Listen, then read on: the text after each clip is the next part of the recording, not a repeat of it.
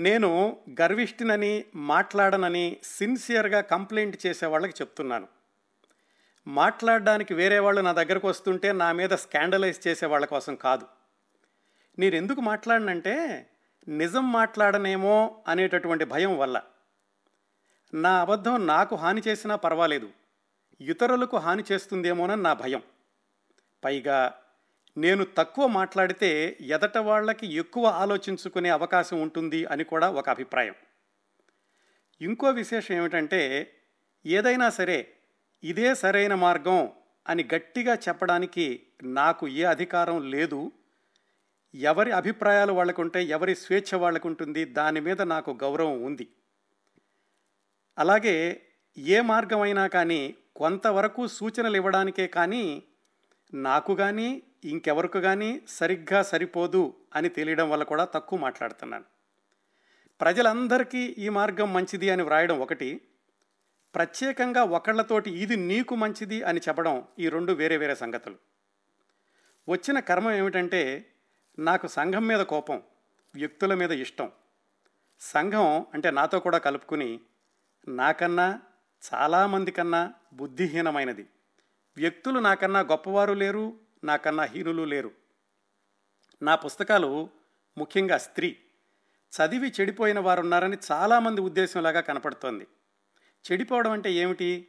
అనే మాట అట్లా ఉంచి ఆ చెడిపోయిన వాళ్ళు ఒక్కరు కూడా నా కంటపడలేదు ప్రస్తుతం ఏ మోహము ఆకర్షణ లేకుండా అలవాటు ప్రకారం నిష్కామకరణ చేసే ఈ సంసారుల కంటే చెడిపోవడం అనేది ఎట్లా సంభవమో ఎంత ఆలోచించినా నా మనసుకు అందడం లేదు. ప్రత్యేకించి ఈ పుణ్యలోకంలో నా ఒక్కడిదే పాపిష్టి మనసు అనుకుంటున్నారేమో. అట్లా నా పుస్తకాలు చదివి చెడిపోయిన వాళ్ళే ఉంటే వాళ్ళందరూ బాగుపడ్డారని నా ఉద్దేశం. ప్రపంచం అంతా ఇట్లా తమ కళ్ళ ముందు ఇది వరకు మారదు అనుకున్న దానికన్నా చాలా ఎక్కువగా మారిపోతూ ఉంటే దేశాలకి దేశాలు కొట్టుకుపోతూ ఉంటే ఇంకా పసుపు పారాణీల కోసం అంటుతప్పేల మీద మెతుకుల కోసం సిగ్గుబిడియాల కోసం గింజుకులాడే మొసలి అత్తల్ని శీల అశ్లీల కోసం తెలుగు కథకుల్ని బడి టీచర్లని పత్రికా విమర్శకుల్ని చూస్తే నవ్వొస్తుంది దిగులేస్తుంది. పత్రిక కొనే ప్రతి మనిషి మీరు అనుకునే అవినీతి కథల కోసమే కొంటున్నాడు.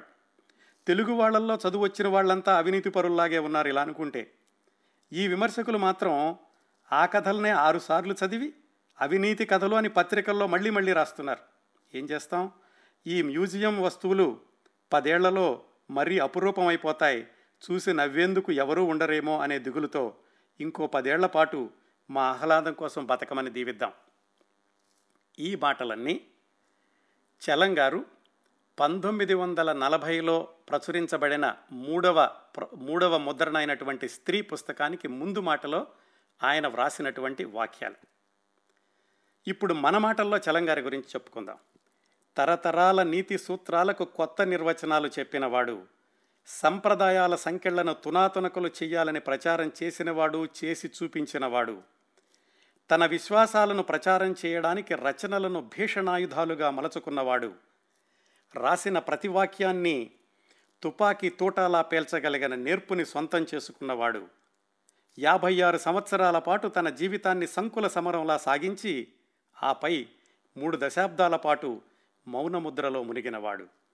ఆంధ్రదేశంలో వెలిగించిన కాగడాను అరుణాచలంలో కొండెక్కించినవాడు చలం గుడిపాటి వెంకటచలం చలం సాహిత్యం జీవితం కార్యక్రమ పరంపరలో ఈరోజు పదకొండవ భాగం. గత పది భాగాల్లో చలంగారి సాహిత్యం గురించి వ్యక్తిగత జీవితం గురించి అనేక విశేషాలు తెలుసుకున్నాం. ఈ పదకొండవ భాగాన్ని ప్రారంభించబోయే ముందు గత పది భాగాల్లో ఏం మాట్లాడుకున్నామో అతి క్లుప్తంగా గుర్తు తెచ్చుకుందాం. చిన్నతనం నుంచి కూడా తనదైనటువంటి ఒక ప్రత్యేక వ్యక్తిత్వాన్ని ఆలోచన విధానాన్ని అలవాటు చేసుకున్నారు చలంగారు. చిన్నప్పుడే వివాహం చదువుకునే రోజుల్లోనే ప్రథమ సంతానం బ్రహ్మ సమాజ సానుభూతితో సమాజం నుంచి వెలివేయబడడం నమ్మిన స్వేచ్ఛా ప్రణయాన్ని ఆచరణలో పెట్టే క్రమంలో పలు మహిళలతో సంబంధాలు ఇరవై ఏడేళ్ళ వయసులో రచనలు ప్రారంభించడం భార్య రంగనాయకమ్మ గారితో తరచూ విభేదాలు వదిన రంగనాయకమ్మ గారు బెజవాడలో డాక్టర్గా ప్రాక్టీస్ ప్రారంభించడంతో పంతొమ్మిది వందల ముప్పై నుంచి బెజవాడలో కుటుంబ సభ్యులు స్థిరపడడం. ఉద్యోగంలో తరచూ బదిలీలకు గురవుతూ పంతొమ్మిది వందల ముప్పై ఆరు ప్రాంతాల్లో నెల్లూరులో పనిచేసేటప్పుడు మిత్రుడు చింతా దీక్షితులు గారి బలవంతం మీద తిరువణ్ణామలైలోని రమణ మహర్షిని సందర్శించడం. రెండు మూడు సార్లు భగవాన్ని కలుసుకున్నాక క్రమంగా ఆయనలో విశ్వాసాన్ని పెంపొందించుకోవడం. ఇన్ని సంగతులు మాట్లాడుకున్నాం. పంతొమ్మిది వందల ముప్పై తొమ్మిది ప్రాంతాల్లో ఆయన గుడివాడలో డిప్యూటీ ఇన్స్పెక్టర్ ఆఫ్ స్కూల్స్గా పనిచేయడం వద్ద క్రిందటి భాగానికి సెమికోలను పెట్టాం. ఇక్కడి నుంచి ఈరోజు విశేషాలు కొనసాగిద్దాం. ఆయన గుడివాడలో కేంద్ర బిందువుగా చేసుకుని ఆ చుట్టుపక్కల ఊళ్ళన్నిటికీ ఆ స్కూళ్ళకి ఇన్స్పెక్షన్కి వెళుతూ వస్తూ ఉండేవారు. ఒకసారి ఆ గుడివాడ దగ్గర ఉన్న పామర్రు అన్న ఊరు వెళ్ళినప్పుడు ఆయనకి ఆ కురుమద్దాల అని ఇంకో ఊరుంది పామర్ దగ్గర. ఆ ఊళ్ళో ఎవరో మాల పిచ్చమ్మ అని ఒక ఆవిడ ఉంది అని చెప్పారు.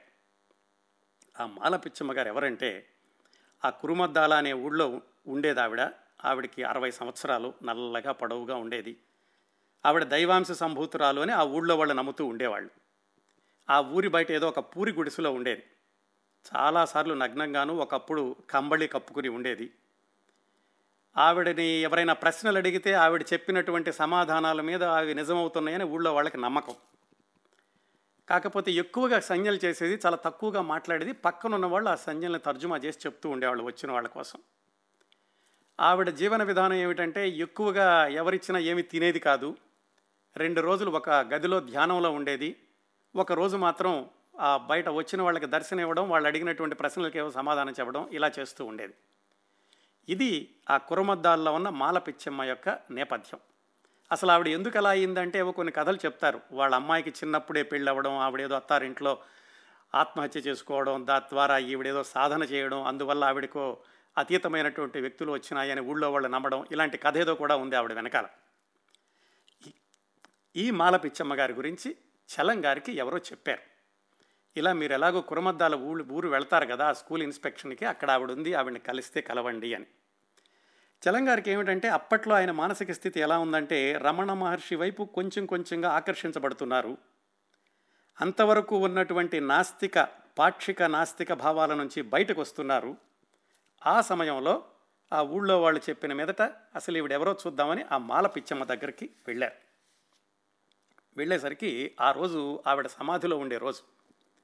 అక్కడ ఎవరో ఒక అమ్మాయి ఉంటే అడిగారు మాల పిచ్చమ్మ గారిని చూడాలంటే ఆవిడ సమాధిలో ఉన్నారు రేపు కానీ బయటకు రారంటే సరే ఇలాగా స్కూల్ ఇన్స్పెక్టర్ గారు వచ్చారనగానే సరే తలుపు తీసి లోపలికి వెళ్ళండి అంది. ఆ గదిలో కొంచెం వెలుతురు వచ్చి రానట్టుగా ఉంది. ఆ మాల పిచ్చమ్మ అక్కడ కూర్చుని ధ్యానం చేసుకుంటోంది. బలవంత మీద కళ్ళు తెరిచింది ఎవరో లోపలికి వచ్చారు ఎప్పుడు రారు ఎవరా అని. చలంగారిని చూడగానే పక్కన కూర్చోమని సంజ్ఞ చేసింది. కాసేపు ఆయన కళ్ళల్లోకి తీవ్రంగా చూసి ఒక చెయ్యి ఆయన గుండె మీద పెట్టడానికి ప్రయత్నించింది. ఆయన జేబులో కళ్ళజోడు డబ్బులు ఏవో తగిలినాయి చెయ్యి వెనక్కి తీసేసుకుంది. ఒక్కసారి ఆమె చెయ్యి ఆయన గుండెల మీద పడగానే ఆయనకు కలిగిన అనుభూతి ఏమిటంటే కాళ్ళ నుంచి కూడా శరీరం అంతా ఏదో విద్యుల్లతలు పాకుతున్నట్లుగా రక్తమంతా తల్లో చేరుతున్నట్టుగా చెవుల్లో పెద్ద హోరు ఇలాంటి అనుభూతికి లోనయ్యాడు చలంగారు. అలా ఒక గంట సేపు కూర్చున్నారు. కూర్చుని ఆయన వెళ్ళిపోవడానికి లేచినప్పుడు ఆవిడ కళ్ళు తెరిచి సంజ్ఞ చేసిందట నీ కళ్ళ మధ్యలో ఏమైనా కనపడిందా వెలుగు అని. ఆయన అవును కాదు అన్నట్లుగా తలూపారు. మరి కొంచెంసేపు కూర్చోమని చెప్పింది. కాసేపు కూర్చుని ఆయన బయటకు వచ్చారు అక్కడి నుంచి స్కూల్కి వెళ్ళారు ఇన్స్పెక్షన్ కోసం. వెళ్ళి కలం పుచ్చుకొని రాయిపోతుంటే వేళ్ళ మధ్య కలం నిలవలేదు. ఒళ్ళంతా కూడా వణికిపోతోంది. తర్వాత అద్దంలో చూసుకుంటే మొహం అంతా కూడా ఎర్రగా అయిపోయింది. ఏదో ఆయనకి తెలియనటువంటి ఒక అనుభవం ఏదో ఒక శక్తి తన శరీరంలోకి ప్రవేశించింది అని ఆయన అనుకున్నారు. ఆ అనుభవాన్ని గురించి ఆయన మిత్రులకు రాసినటువంటి ఉత్తరంలో ఇలా చెప్పారు. ఈ అనుభవం వల్ల నాకు ఎంత లాభం కలిగినా కలగకపోయినా ఇప్పుడు నిశ్చయంగా జరిగిన విషయం ఒకటి నా అనుభవంలోకి వచ్చింది. ఇతరులకు ఈ ఆధ్యాత్మికమంతా ఉత్త మోసం అన్నప్పుడు ఔన్నత్యాన్ని పొందిన మనుషులు ఇతరులలో ఎలాంటి అద్భుతమైన మార్పును తీసుకురాగలరో స్వానుభవం మీద నేను చూశాను. కానీ ఎవరికి కావాలి ఎవరు అన్వేషిస్తారు? ఏదో మనకు పనికొచ్చే రేషన్ లిస్టు ఈ మూఢనమ్మల మూఢనమ్మకాల్లోకి లొంగిపోయాడని నన్నే నిందిస్తారు. మళ్ళీ ఆమె అనుగ్రహం నా పైకి ఎప్పుడు ప్రసరిస్తుందో? ఇట్లానే రెండు మూడు సార్లు నాలో శక్తిని విజృంభింపచేస్తే ఇంతకంటే ఏం కావాలి? కానీ నేను ఆమెను అడగదలుచుకోలేదు. నా అధికారులు నన్ను బాధిస్తున్నానని కూడా చెప్పలేను ఆమెతో. ఎందుకంటే ఆమె మనసులోనైనా సరే నా అధికారులకి కీడు శంకిస్తారేమోనని. ఇలాంటి అనుభవానికి ఇలాంటి అనుభూతికి లోనైన లోనైనటువంటి చలంగారు బెజవాడ వెళ్ళినప్పుడు వాళ్ళ అమ్మాయికి చెప్పారు. ఎందుకంటే ఆ సమయంలోనే వాళ్ళ పెద్దమ్మాయి సౌరిస్ కూడా చలంగారితో కలిసి ఆ రమణ మహర్షి చెప్పినటువంటి ధ్యానాన్ని అలాంటి ఆ సాధనని అభ్యసిస్తూ ఉన్నారు ఆవిడ కూడా ఆమెకి ఇలా మాలపిచ్చమ్మ దగ్గరికి వెళ్ళొచ్చాక ఇలాగ నాకు అనుభవం కలిగింది నువ్వు కూడా రామ్మ వెళదామని వాళ్ళ అమ్మాయిని అడిగారు. అయితే వాళ్ళ అమ్మాయి అలాగే చలంగారి భార్య రంగనాయకమ్మ గారు కూడా చాలా రోజుల నుంచి ఈయన్ని తిరువణామలై తీసుకువెళ్ళండి అని అడుగుతున్నారు. సరే దానికి ఇంకా సమయం సందర్భం రాలేదు వీలైనప్పుడు తీసుకెళ్తానులే అని ఇలాగ కురుమద్దాలు వెళదాం రా అని సౌరిస్సుని తీసుకుని కురుమద్దాలు వచ్చారు. అయితే మధ్యలో ఆ సౌరీస్ అడిగింది ఎందుకు నాన్నగారు మనం అక్కడ రమణ మహర్షి దగ్గరికి వెళ్తాం కదా? మధ్యలో ఈ చిన్న చిన్న స్వామీజీలు లేకపోతే ఇలాంటి యోగినులు ఇలాంటి వాళ్ళ దగ్గరికి ఎందు ఎందుకు? అంది. అంటే ఆయన చెప్పారు నాకేదో అనుభూతి కలిగింది నాకు నేను బాధపడేటటువంటి మైగ్రేనే నీకు కూడా ఉంది కదా నువ్వు కూడా ఒకసారి చూద్దువు కానీ రా అని ఒప్పించి ఎలాగైతే మాల పిచ్చమ్మ దగ్గరికి తీసుకెళ్ళారు చూడగానే ఆ మాల పిచ్చమ్మ గారు సంజ్ఞలతోనో లేకపోతే కొద్దిపాటి మాటలతోనో చెప్పారు. ఈ అమ్మాయి మీ అమ్మాయే కదా నీ కడుపున పుట్టడం నీకు చాలా అదృష్టం ఈమె మామూలు మనిషి కాదు ఈవిడ తొందరలోనే యోగిని అయిపోతుంది వివాహం ఏమాత్రం చేసుకోదు ఈవిడిని ఏదైనా ఇప్పుడే ఒక ఆశ్రమానికి పంపించండి అని చెప్పి చలంగారితో చెప్పింది. సరే అక్కడ కూర్చున్నారు ఇద్దరు కొంచెం సేపు. ఆ మాల పిచ్చమ్మ ఇంకో మాట కూడా అంది. మీరు ఎంత దగ్గర ఉన్నా కానీ మరొక నాలుగు సంవత్సరాలు మాత్రమే మీకు నాకు ఈ బంధం అంది. మరి ఆవిడ ఎందుకందో ఏమిటో వాళ్ళకు కూడా అర్థం కాలేదు కానీ ఆ తర్వాత చలంగారు ఇన్స్పెక్షన్ కోసం వెళ్ళినప్పుడు ఆ పామరు వెళ్ళినప్పుడల్లా కురమద్దాలు వెళ్ళి మాల పిచ్చమని చూస్తూ ఉండేవాళ్ళు. ఆయనకేదో కాస్త ఉపశమనం కాస్త అనుభూతి కలుగుతూ ఉండేది. విచిత్రంగా నాలుగు సంవత్సరాల తర్వాత ఆ దగ్గరలోనే ఉన్నప్పటికీ బెజవాడలోనే ఉన్నప్పటికీ ఆయన మళ్ళీ ఎప్పుడు ఆ మాల పిచ్చమని కలుసుకోలేదు. ఆవిడ తర్వాత ఏదో కొద్ది సంవత్సరాలకు మరణించారనుకోండి. ఇది ఒక అనుభవం చలంగారికి ఈ రమణ మహర్షి దగ్గరికి వెళ్ళి వస్తున్నటువంటి రోజుల్లోనే. అంటే మామూలు వ్యక్తులకు కూడా మానవాతీత శక్తులు ఉంటాయి అనేటటువంటి ఆయన భావం బలపడడానికి మాలపిచ్చమతో ఈ అనుభూతి కూడా కొంత దోహదం చేసింది అని చెప్పుకోవాలి. ఆ తర్వాత కొన్ని నెలలకి భార్య రంగనాయకమ్మ గారిని అలాగే సౌరిస్ని తీసుకుని ఆయన అరుణాచలం వెళ్ళారు. మొట్టమొదటి దర్శనంలోనే ఈ సౌరిస్కి భగవాన్ పట్ల విపరీతమైనటువంటి ఆరాధనాభావం కలిగింది. అలాగే ఆ భగవాన్ మహర్షి దగ్గర కూర్చోగానే ఆవిడకేదో ఒక విధమైనటువంటి సమాధి స్థితిలోకి వెళ్ళినట్లుగా సౌరీస్కి అనిపించింది. అంతకు ముందు నుంచే ఆవిడ రమణ మహర్షి చెప్పినటువంటి ధ్యానం అలాంటిదన్నీ కూడా చేస్తున్నారు కాబట్టి తొందరలోనే ఆ రమణ మహర్షికి వెంటనే ఆమె ఆయన మీద పూర్తి విశ్వాసం కలిగింది. ఆ తర్వాత కూడా రెండు మూడు సార్లు చలంగారు వెళ్ళారు. ఇలాగా చలంగారు వెళ్ళడం తన కుటుంబ సభ్యుల్ని తీసుకెళ్ళడం మధ్యలో మాల పిచ్చమ్మ గారు కలవడం ఇవంతా కూడా ఒక నాలుగు సంవత్సరాలు జరిగింది. పంతొమ్మిది వందల ముప్పై ఆరు నుంచి పంతొమ్మిది వందల నలభై వరకు. పంతొమ్మిది వందల నలభై వచ్చేసరికి ఆ నాలుగు సంవత్సరాల దర్శనాలతో భగవాన్ మీద పూర్తిగా విశ్వాసం కలిగింది చలంగారికి. చలంగారు రమణ మహర్షికి చాలా సన్నిహితం అయిపోయారు ఆ నాలుగు సంవత్సరాల్లో పలుసార్లు వెళ్ళడంతో ఎప్పుడు ఆ చింతా దీక్షితులు గారితో వెళ్ళినా కానీ చలంగారు ఎంత చనువయ్యారంటే ఆ రమణ మహర్షి గారికి ఆయన వెళ్ళినప్పుడు చింతా దీక్షితులు గారు నాన్నగారు వచ్చారా అని అడిగేవాడట ఆ రమణ మహర్షి గారు. ఆ రమణ మహర్షి నాన్నగారు అని ఇద్దరిని మాత్రమే సంబోధి సంబోధించేవాళ్ళట. ఒక ఆయనేమో గణపతి శాస్త్రి గారు అని ఒక ఆయన. రెండోది మన చలంగారు పంతొమ్మిది వందల నలభై వచ్చేసరికి పూర్తిగా చలంగారికి రమణ మహర్షి మీద సంపూర్ణమైనటువంటి విశ్వాసం కలగడమే కాకుండా ఆ తర్వాత రెండు సంవత్సరాల్లోనే చలంగారు భగవాన్ పాదాల ముందు అనేటటువంటి ఒక పుస్తకము అలాగే యశోదా గీతాలు అనేటటువంటి మరొక పుస్తకాన్ని కూడా రాశారు. ఇంకా ఈ సమయానికి అంటే ఈ భగవాన్ మీద పూర్తిగా విశ్వాసం కలిగినటువంటి సమయానికి చలంగారు ఇంకా గుడివాడలోనే ఉద్యోగం చేస్తున్నారు కుటుంబం పిల్లలందరూ కూడా బెజవాడలోనే ఉన్నారు. ఈ రోజుల్లోనే అంటే ఈ ముప్పై ఆరు నలభై ఈ నాలుగు సంవత్సరాల్లోనే చలంగారు మ్యూజింగ్స్ అనేటటువంటి తెలుగు సాహిత్యంలో ఆ ప్రక్రియలో మొట్టమొదటిది అనదగినటువంటి పుస్తకాన్ని వ్రాయడం ప్రారంభించారు. పుస్తకం కాదు అలాంటి వ్యాసాలను వ్రాయడం ప్రారంభించారు. మ్యూజింగ్స్ అంటే అంతరంగ తరంగాలు లేదా మనసులో అప్పటికప్పుడు కలిగేటటువంటి భావాలు అలా అనుకోవచ్చు. మనసులోని మాట అంతర్వాహిని ఇలాగైనా చెప్పుకోవచ్చు.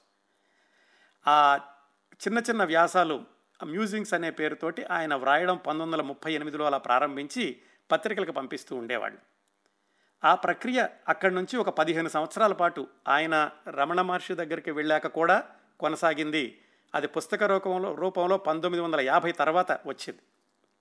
దానికి పునాది ఇదిగో ఆయన రమణ మహర్షి దగ్గరికి వెళ్తూ వస్తున్నటువంటి రోజుల్లో పడిందనమాట ఈ సంవత్సరాల్లోనే ఇంకొక విశేషం ఏమిటంటే చలంగారు కథ రాసినటువంటి మాలపిల్ల చిత్రం విడుదలైంది.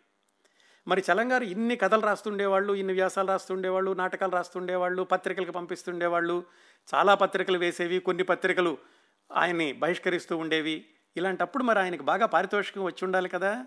ఏమీ రాలేదు. ఎందుకంటే ఏ పత్రికకు పంపించినా కానీ ఎవరిని ఆయన పారితోషికం అడిగేవాళ్ళు కాదు పారితోషికం కోసం పంపించేవాళ్ళు కాదు.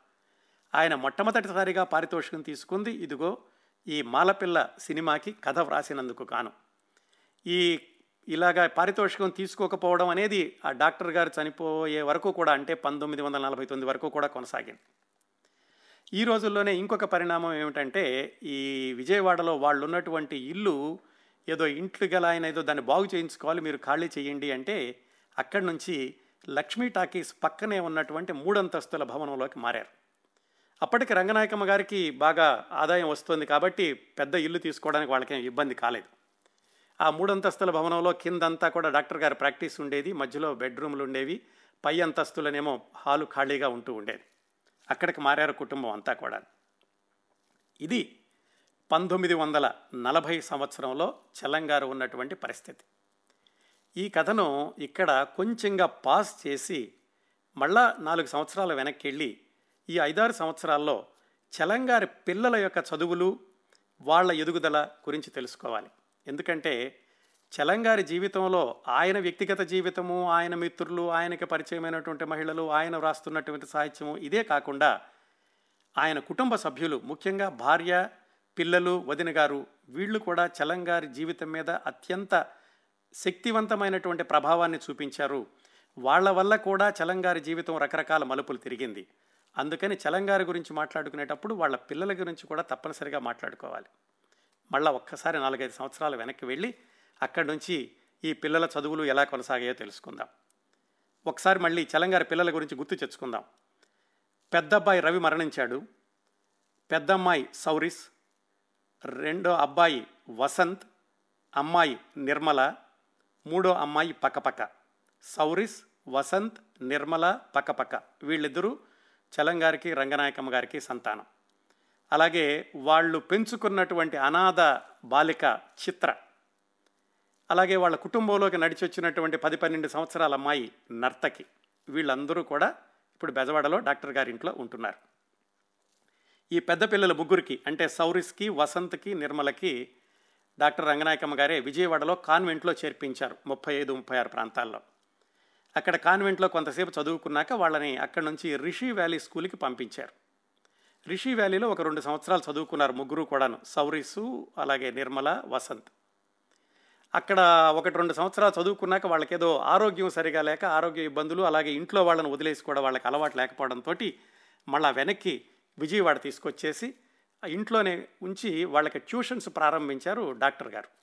డబ్బులు బాగానే ఉన్నాయి అనుకున్నాం కదా అందువల్ల పెద్దగా ఆర్థికంగా ఇబ్బంది లేదు కాబట్టి ఇంట్లోనే ఉంచి ట్యూషన్ చెప్పించడం మొదలుపెట్టారు. అయితే సౌరిస్ షవ్ అని ఉంటుంది ఈ చలంగా రాసినటువంటి పుస్తక అన్నిటిలోనూ. ఆ సౌరిస్ మాత్రం నాకు చదువు మీద ఆసక్తి లేదు నేను చదువు మానేస్తాను అని చెప్పి ఆవిడ అప్పుడే మానేసింది చదువు.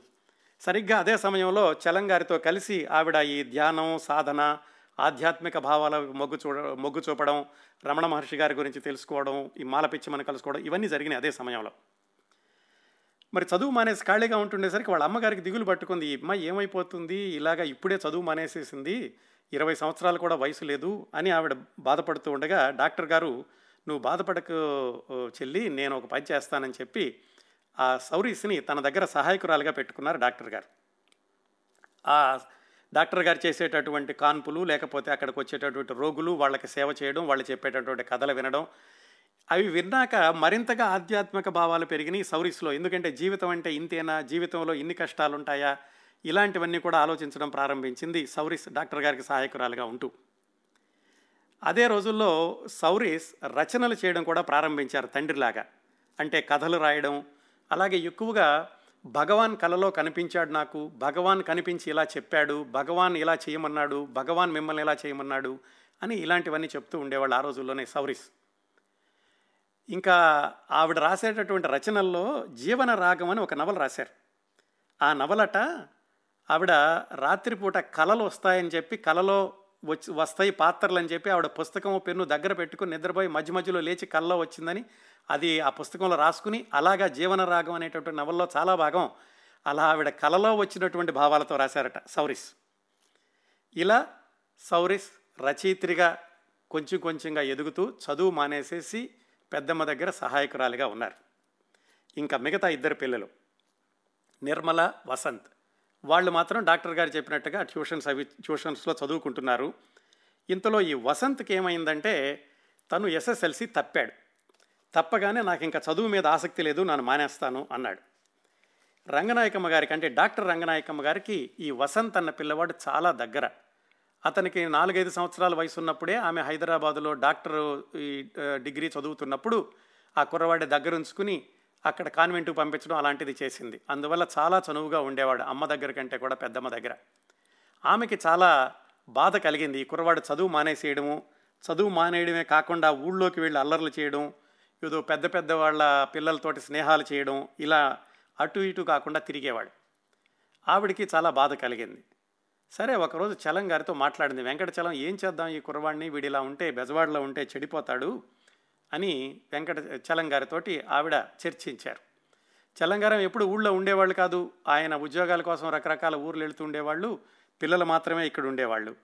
ఆయన ఎప్పుడు ఈ పెద్ద పాపను మాత్రం ఆయనకి వీలైనప్పుడల్లా తీసుకెళ్తూ ఉండేవాళ్ళు ఎక్కడున్నా కానీ. ఇంకా అలాంటి టైంలో వదిన గారు చెప్పిన మీదట ఈ వసంత్ని ఏం చేశారంటే మద్రాసులో అడయార్లో ఒక స్కూల్ ఉంటే ఆ స్కూల్లో చేర్పించారు. ఆ కుర్రవాడికి చెప్పారు అబ్బాయి నువ్వు ఎంత చదువుకుంటావో చదువుకో. నీకు కావాల్సిన డబ్బులు పంపిస్తాం. నీ జీవితం నీది. నీకు కనీసం ఇప్పుడు పద్దెనిమిదేళ్ళు వచ్చినాయి. నువ్వు ఏం చేయాలో నువ్వే నిర్ణయించుకో అని చెప్పి ఆ స్కూల్లో పెట్టి ఆ స్కూల్లో వాళ్ళకి నెలకింత అని డబ్బులు పంపించడం ప్రారంభించారు. మద్రాసులో పెట్టడానికి ఒక కారణం కూడా ఏమిటంటే చలంగారి తమ్ముడు వెంకటరామయ్య గారిని ఆయన దాదాపు మనం మాట్లాడుకునే సమయానికి ఇరవై సంవత్సరాల ముందే పంతొమ్మిది ఇరవై ప్రాంతాల్లో నేను మద్రాసు వెళ్ళిపోయి అక్కడ పుస్తక ప్రచురణ అది ప్రారంభించారు కొమ్మూరి సాంబశివరావు గారు నాన్నగారు. అందువల్లకు అదే కాకుండా మరికొంతమంది బంధువులు కూడా ఉన్నారు మద్రాసులో. అందువలనో ఏమో కానీ మద్రాసులోని అడయార్ స్కూల్లో వసంతని చేర్పించారు. ఒకసారి చలంగారి అరుణాచలం వెళ్ళేటప్పుడు ఆ స్కూల్ ప్రిన్సిపాల్ కబురు చేశాట చలంగారికి మీరు ఎప్పుడైనా వీలైనప్పుడు ఒకసారి రండి స్కూల్కి అని. అలాగే ఆయన అరుణాచలం వెళ్ళేటప్పుడు ఒకసారి మద్రాసులో ఆ వసంత చదువుకున్నటువంటి స్కూల్కి వెళ్ళారు. వెళితే ఆ ప్రిన్సిపాల్ చెప్పాట మీ కుర్రవాడు చాలా చురుకైన వాడండి. అంతేకాకుండా మామూలు చదువు కంటే కూడా అతను చాలా ఆర్టిస్టిక్గా ఉంటాడు. అందువల్ల అతని కళల వైపు మళ్ళిస్తే బాగుంటుంది. ఇంత చ తెలివిగల కుర్రవాడి తండ్రి ఎలా ఉంటాడో చూద్దామని మిమ్మల్ని రమ్మనమన్నాను. మీకు అభ్యంతరం లేకపోతే కనుక మామూలు చదువుల నుంచి పక్కకు తీసుకొచ్చి కొంచెం ఆర్ట్ స్కూల్లో చేర్పిస్తాను అని ఆ ప్రిన్సిపాల్ చెప్పాడు. సరే నాకేం ఇబ్బంది లేదండి వాడికి ఏది ఆసక్తి ఉంటే కనుక దానిలో చేర్పించండి అని చలంగారు చెప్పి ఆయన అరుణాచలం వెళ్ళిపోయారు. ఈ వసంత్ ఆర్ట్ స్కూల్లో ఆర్ట్ నేర్చుకోవడం ప్రారంభించాడు. ఆర్ట్ స్కూల్ వాళ్ళు సంవత్సరం సంవత్సరానికి ఫీజు పెంచడం ప్రారంభించారు. కొంతకాలం తర్వాత ఆ ఫీజు పంపించడం కూడా కొంచెం కష్టమైపోయింది రంగనాయకమ్మ గారికి. ఈ పంతొమ్మిది వందల ముప్పై ఆరు నలభై మధ్యలోనే ముప్పై ఎనిమిది ముప్పై తొమ్మిది ప్రాంతాల్లో సౌరిస్ పెద్దమ్మాయి సినిమా ప్రయత్నాలు కూడా చేసింది. అంటే సినిమాల్లో చేరడానికి. ఆడపిల్లలిద్దరూ కూడా చాలా అందంగా ఉండేవాళ్ళు. విశాఖపట్నంలో ఏదో ఒక సినిమా కంపెనీ వాళ్ళు కొత్తగా సినిమా నిర్మాణం ప్రారంభించి వాళ్ళు నటీనటుల్ని ఎంచుకుంటాము అని విజయ బెజవాడ వచ్చారు. బెజవాడ వచ్చినప్పుడు సౌరీస్కి తెలిసింది. మరి ఎందుకు అనిపించిందో కానీ ఆమె ఆ సినిమాలో నటించడానికి వెళతాను అని డాక్టర్ రంగనాయకమ్మ గారు చెప్తే రంగనాయకమ్మ గారే కారు వేసుకుని మరీ తీసుకెళ్ళారు సౌరిస్. వాళ్ళు ఏదో హార్మోనియం అది ఇచ్చి పాటలు పాడమన్నారు ఏదో కెమెరాతో తీసుకున్నారు ఫోటోలు తీసుకున్నారు. ఆ వాతావరణం అంతా చూశాక సౌరీస్కి అనిపించిందట.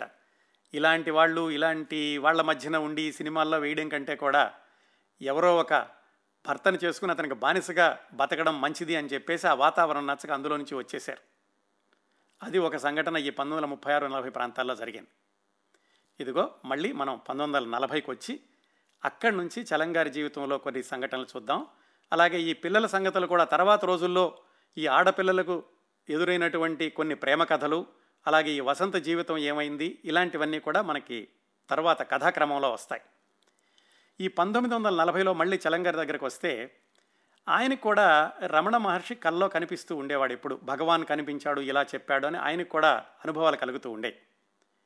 ఆ రోజుల్లో భగవాన్ ఎప్పుడో కల్లో కనపడి ఆయనకి చెప్పినట్లు అనిపించింది. ఏమని? నీ జీవితంలోకి ఒక అద్భుతమైనటువంటి స్త్రీ ప్రవేశించబోతోంది అని. మరి భగవాన్ గారి కళ నిజమే అయినట్లుగా ఏం జరిగిందంటే పంతొమ్మిది వందల నలభైలో చలంగారి జీవితంలో మరొక అద్భుతమైనటువంటి స్త్రీ ప్రవేశించింది. ఆయన దృష్టిలో అద్భుతం అనే మాట. ఆ అద్భుతమైనటువంటి స్త్రీ చలంగారికి తెలియకుండా ఆయన పరిచయం లేకుండా చలంగారి పట్ల కొద్ది సంవత్సరాలుగా ఆమె అభిమానాన్ని పెంచుకుంటూ వచ్చింది. ఆమె ఎవరు ఎలా చలంగారి జీవితంలోకి ప్రవేశించారో తెలుసుకోవాలంటే మనం పిఠాపురం వెళ్ళాలి. పిఠాపురం సంస్థానంలో ఆ మహారాజు గారి యొక్క జ్ఞాతి అంటే వాళ్ళ యొక్క బంధువుల్లో ఒక ఆయన ఉండేవాడు సూర్యారావు గారని.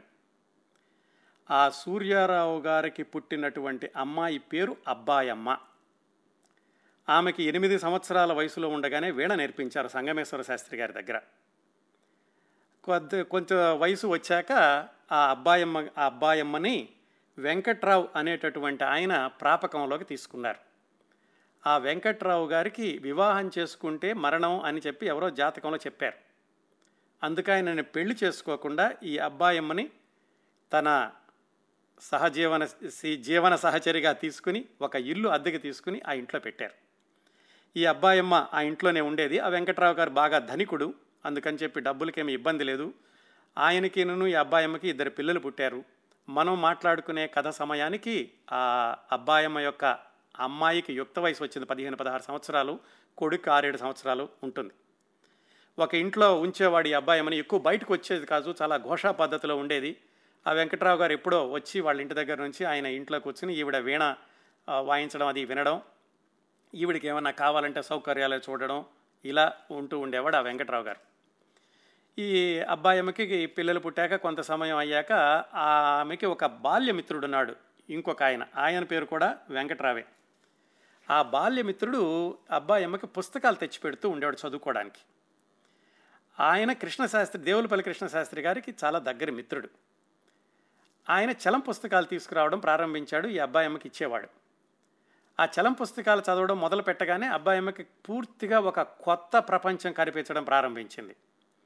అసలు ఆ పుస్తకాలన్నీ కూడా ఎవరో ఒక వ్యక్తి రాసింది కాదు ఎవరో ఒక దివ్య లోకాల నుంచి వాటిని అలా కింద పడేస్తే వచ్చినటువంటి పుస్తకాలు అన్నట్లుగా ఆవిడ అనుభూతి చెందుతూ ఉండేది. ఆ పుస్తకాలన్నీ కూడా చలంగా రాసిన పుస్తకాలన్నీ చదువుతూ చదివేసేసింది. ఒకసారి ఆ బాల్యమిత్రుడు శశాంక నాటకం మాన్యుస్క్రిప్ట్ అంటే రాత ప్రతిని తీసుకొచ్చి ఇచ్చాడు ఆ అబ్బాయమ్మకి. ఆమె విపరీతమైనటువంటి ఆనందానికి లోనైంది. ఈ అక్షరాలు ఆ రచయిత రాసినటువంటి అక్షరాలు నేను చూస్తున్నాను కదా ఆయన దస్తూరు చదువుతున్నాను అని ఆ పుస్తకాన్ని పదే పదే తడిమి ఆవిడ విపరీతమైనటువంటి ఆనందానికి లోనైంది. ఇది చలంగారి యొక్క వ్రాతప్రతిని చూశాక.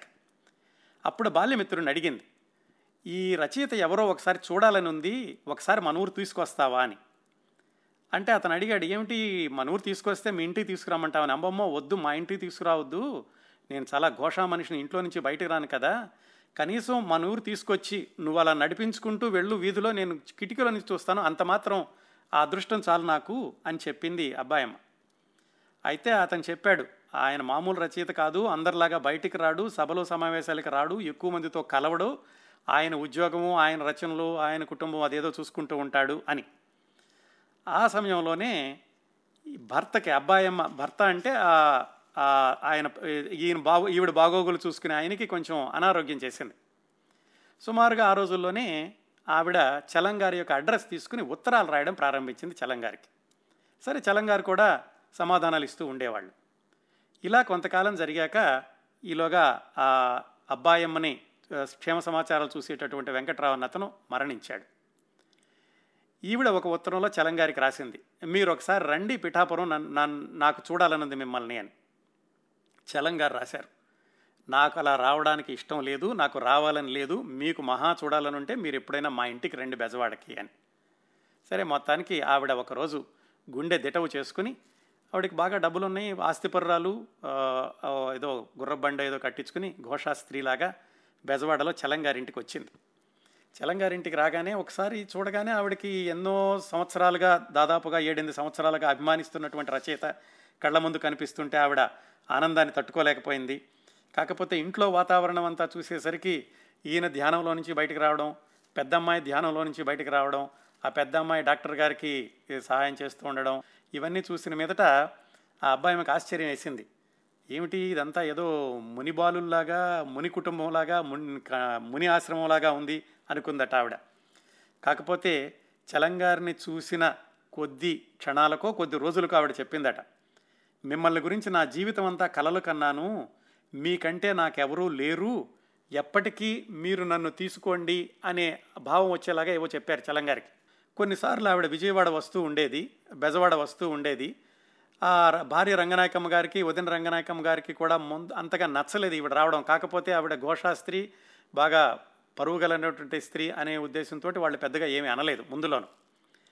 ఆ పరిచయం కొద్ది కాలం కొనసాగాక అంటే ఆవిడ బెజవాడ రావడం చలంగారు ఆవిడ దగ్గరికి వెళ్ళడం కొంత కొద్ది కాలం కొనసాగాక చలంగారికి తెలిసిపోయింది.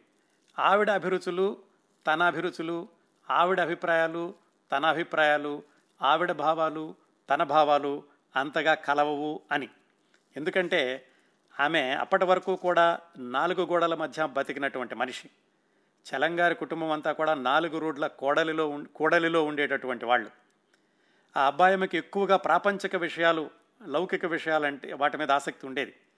చలంగారికి ఏమో అవేం పట్టవు. ఆయన రచనలు ఆయన స్త్రీ ఆయన మా పిల్లల గురించినటువంటి బాధ వాటిల్లో ఉంటూ ఉండేవాడు. ఈ అబ్బాయమ్మన్న ఆవిడ తర్వాత సంగతి ఏమిటి రేపు ఏమిటి ఇలా ప్రణాళికలు వేస్తూ ఉండేది. చలంగారికి కానీ వాళ్ళ పిల్లలకు కానీ రేపు గురించి ఏమాత్రం అసలు ఆ ఆలోచనే ఉండేది కాదు. ఈ రోజు జీవితం ఈరోజు జీవించడం అలా ఉండేవాళ్ళు. ఈ అబ్బాయమ్మకేమో చాలా గుంభనగా ఉండడం అంటే ఇష్టం. చలంగారింట్లోనేమో పిల్లలందరూ కూడా తలా ఒక రకం ఎవరిష్టం వచ్చినట్టు వాళ్ళు ఉండేవాళ్ళు. ఈ అబ్బాయమ్మ ఎప్పుడూ ఇల్లు దాటి బయటకు వచ్చిన మనిషి కాదు. ఇదిగో ఇప్పుడు చలంగారి కోసం వస్తే రావడం తప్ప. అసలు చలంగారు చలంగారు కుటుంబానికి బయట ప్రపంచమే వాళ్ళ జీవితం. ఇన్ని వ్యత్యాసాలు ఉన్నాయి ఆవిడకి నన్ను చలంగారికి. అయినా కానీ మీరు రావద్దు మీరు నా దగ్గరికి రావద్దు అని చలంగారు చెప్పలేకపోయారు. ఇంతవరకు కూడా అబ్బాయమ్మ అబ్బాయమ్మ అంటున్నాం కదా చలంగారి జీవిత చరిత్ర కానీ చలంగారి యొక్క ఉత్తరాలు కానీ చదివితే అబ్బాయమ్మ అని ఉండదు ఆవిడ పేరు. లీలగారు అని రాస్తారు. ఈ లీలగారు అన్న పేరు ఎందుకు వచ్చిందంటే చలంగారి పెద్దమ్మాయి సౌరి సప్పటికే రచయిత్రి అని చెప్పుకున్నాం కదా ఆవిడ సుందర్ అని ఒక నాటకం రాసింది. ఆ నాటకంలో ప్రధానమైన స్త్రీ పాత్ర పేరు లీల. ఆవిడ ఆ లీల అనేటటువంటి పాత్రకి ఎలాంటి వ్యక్తిత్వం ఉండేలా చిత్రీకరించిందో సరిగ్గా ఇదిగో ఈ అబ్బాయమ్మ కూడా అలాగే కనిపించేసరికి ఆవిడ వచ్చిన దగ్గర నుంచి చలంగారు చలం కుటుంబ చలంగారు కుటుంబ సభ్యులందరూ కూడా ఆవిడని లీల అని పిలవడం ప్రారంభించారు. చలంగారి ఉత్తరాల్లో కానీ ఆయన మ్యూజింగ్స్లో కానీ అలాగే ఆయన ఆత్మకథలో కానీ లీలగారు అనే ఉంటుంది.